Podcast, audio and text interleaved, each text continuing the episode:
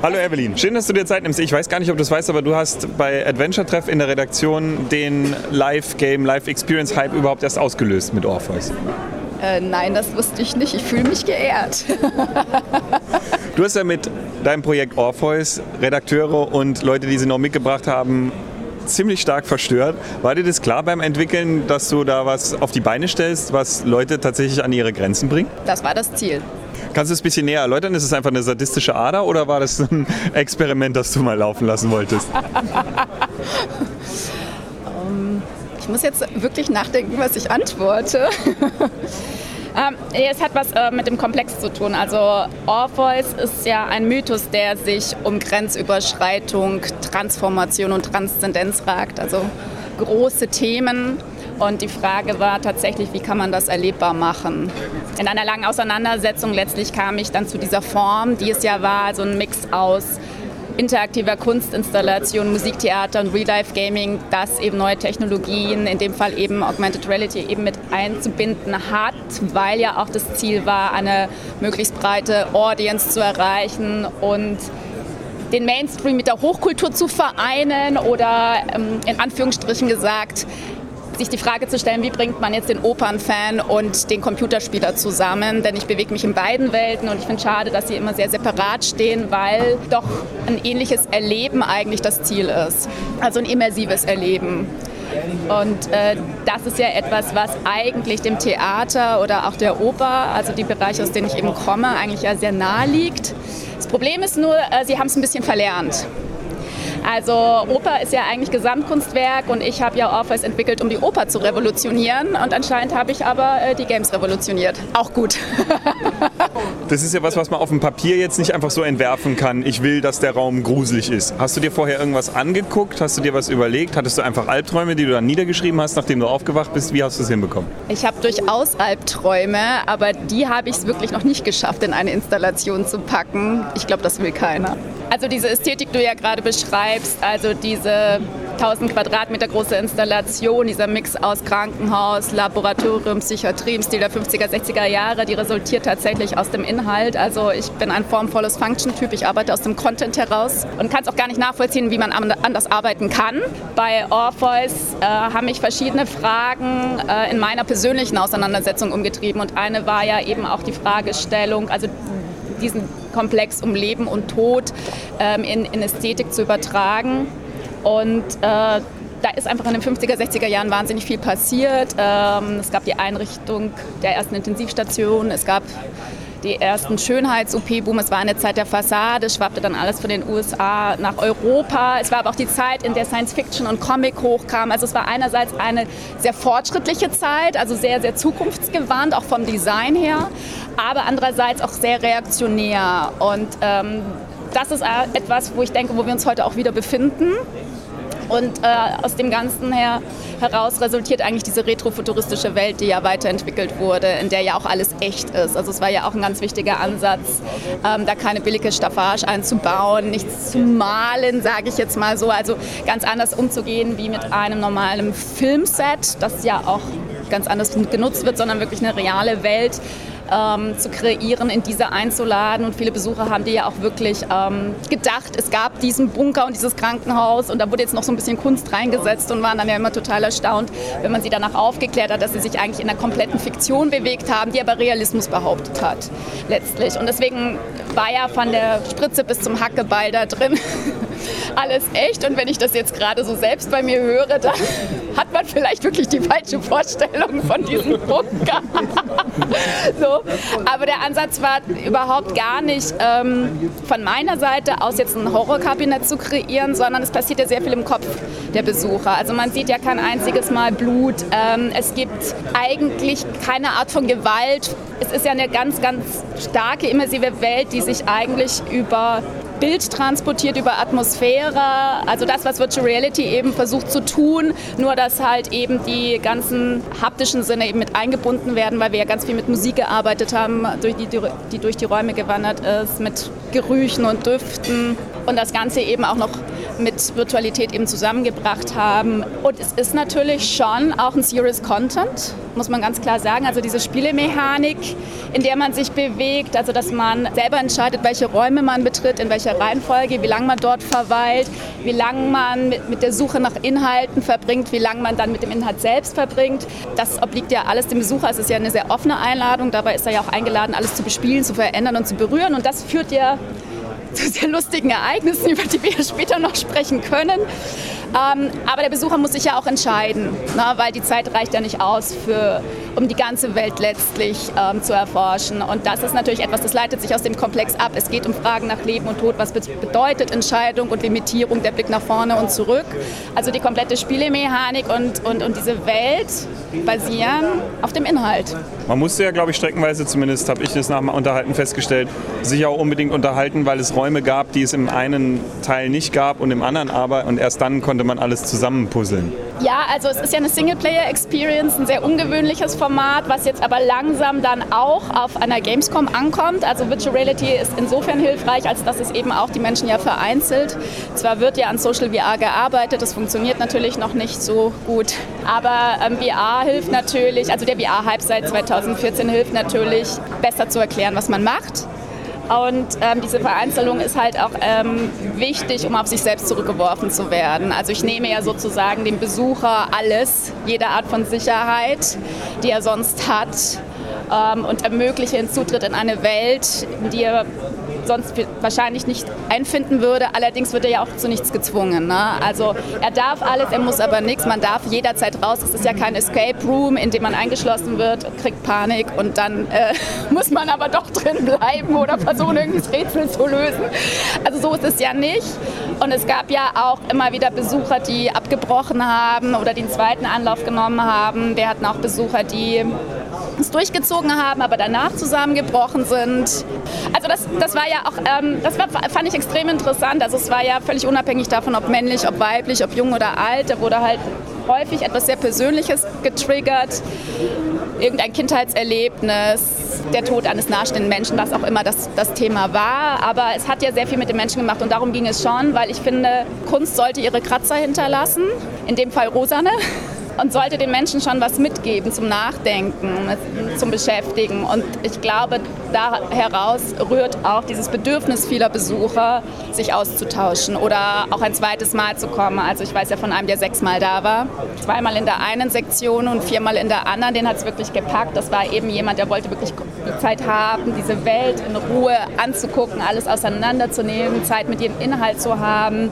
Aber 50 Prozent der anderen Besucher sind ein zweites Mal gekommen. Also so, also der Durchschnitt ist 50 Prozent kommen zweites Mal, aber manche auch mehrfach aus unterschiedlichen Gründen so. Und natürlich ist es Teil dieser Idee, auch der, im Sinne von Entscheidungen und Limitierungen nach Zufallsprinzip, in welche Sektion man landet.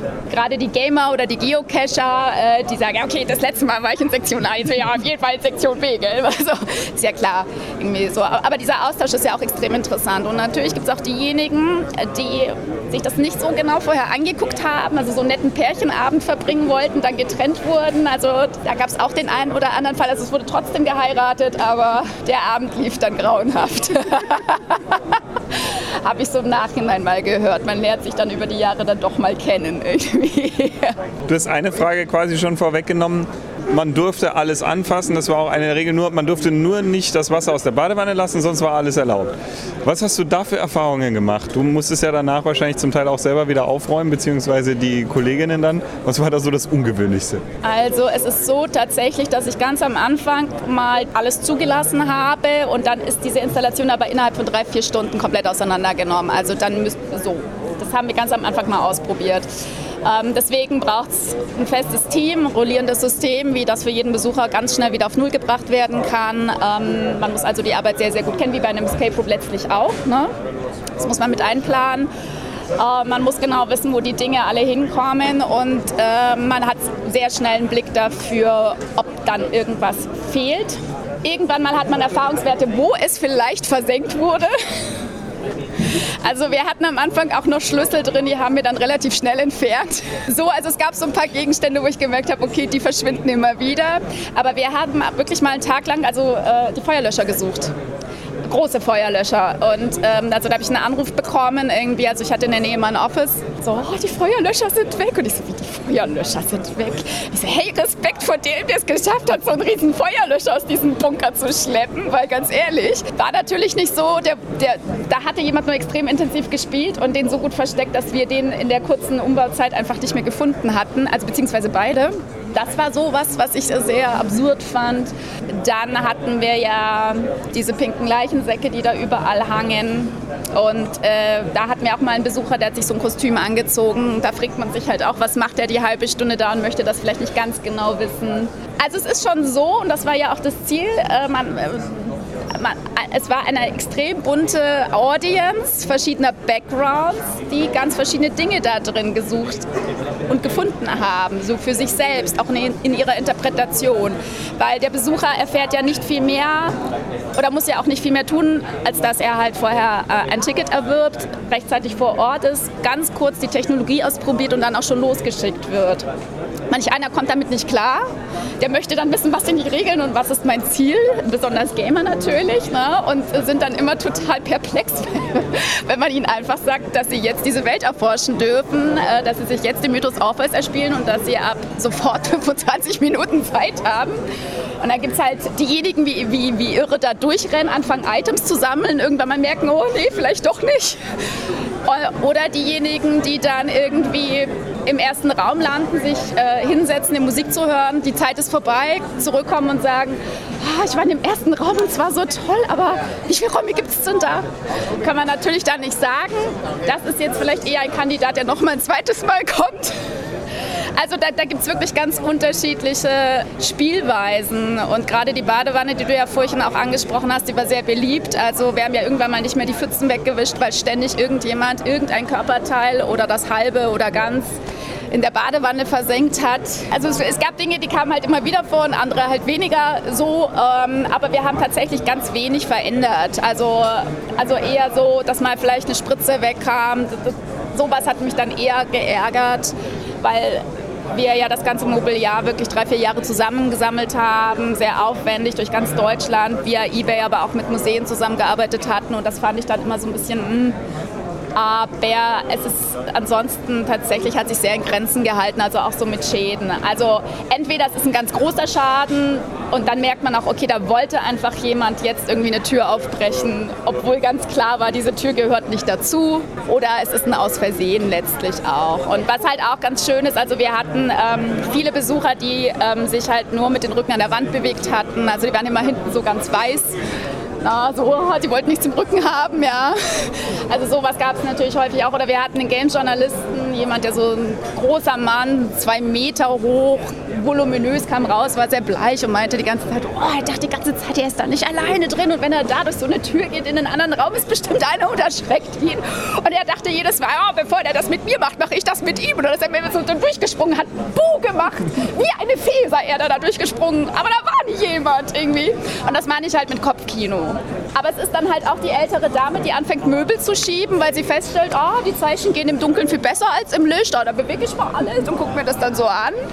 Da, da gibt es wirklich Unmengen an Geschichten, ähm, die wir da halt erlebt haben. Es war schon viel los. Also in den ersten drei, vier Wochen hat man dann mal langsam so jede Situation gehabt, aber es kommt dann doch immer noch was dazu. Jetzt kommt noch mal Neues, viel mehr dazu, denn ihr startet das zweite Projekt, Euridike. Kannst du uns schon ein bisschen was sagen? Mit Vergleich auf Orpheus wird es genauso gruselig? Habt ihr andere Technik im Einsatz? Was kannst du schon erzählen? Es ist interessant, dass immer gefragt wird, ob es auch so gruselig ist. Du bist da nicht der Erste. Es ist ein anderer Ort, es ist ein neuer Ort, ähm, eine alte Feuerwache, das kann ich schon sagen. Also wieder ein authentischer Raum. Also ich komme ja ursprünglich aus der Architektur und aus der Szenografie und meine Arbeit ist ja sehr bildgewaltig. Das heißt, es ist schon auch wichtig, da den richtigen Ort für zu finden. Es ist technologisch, als auch visuell, als auch inhaltlich die Fortentwicklung. Das ist ein eigenständiger Teil. Also man muss jetzt Orpheus nicht erlebt haben. Man wird aber sicher die Hints erkennen. Und äh, es ging nicht darum, jetzt Orpheus in irgendeiner Form zu kopieren. So, weil äh, es sind ja ein paar Jahre auch vergangen und Euridike soll schon auch als eigenständige Experience da stehen dürfen. Muss sie auch, denn rein inhaltlich geht es ja um die Frauenfigur diesmal. Also der Grund, warum Orpheus überhaupt äh, in die Unterwelt hinabgestiegen ist. Das heißt, ähm, es ist eigentlich äh, ein Prequel. Was ist passiert vor dem Gang in den Hades oder in dem Bunker? Aber äh, natürlich ist es auch wieder eine Welt, die ähm, interaktiv bespielt wird. Also es ist wieder eine Singleplayer-Experience. Sie ist noch limitierter als beim ersten Mal. Also wir haben noch weniger Kapazität. Deswegen sollte man sich rechtzeitig um Tickets kümmern. Und wir kombinieren verschiedene Technologien, um eine Mixed Reality zu kreieren, die auch wieder zum Experiment, zum Selbstversuch, zur Grenzüberschreitung einlädt.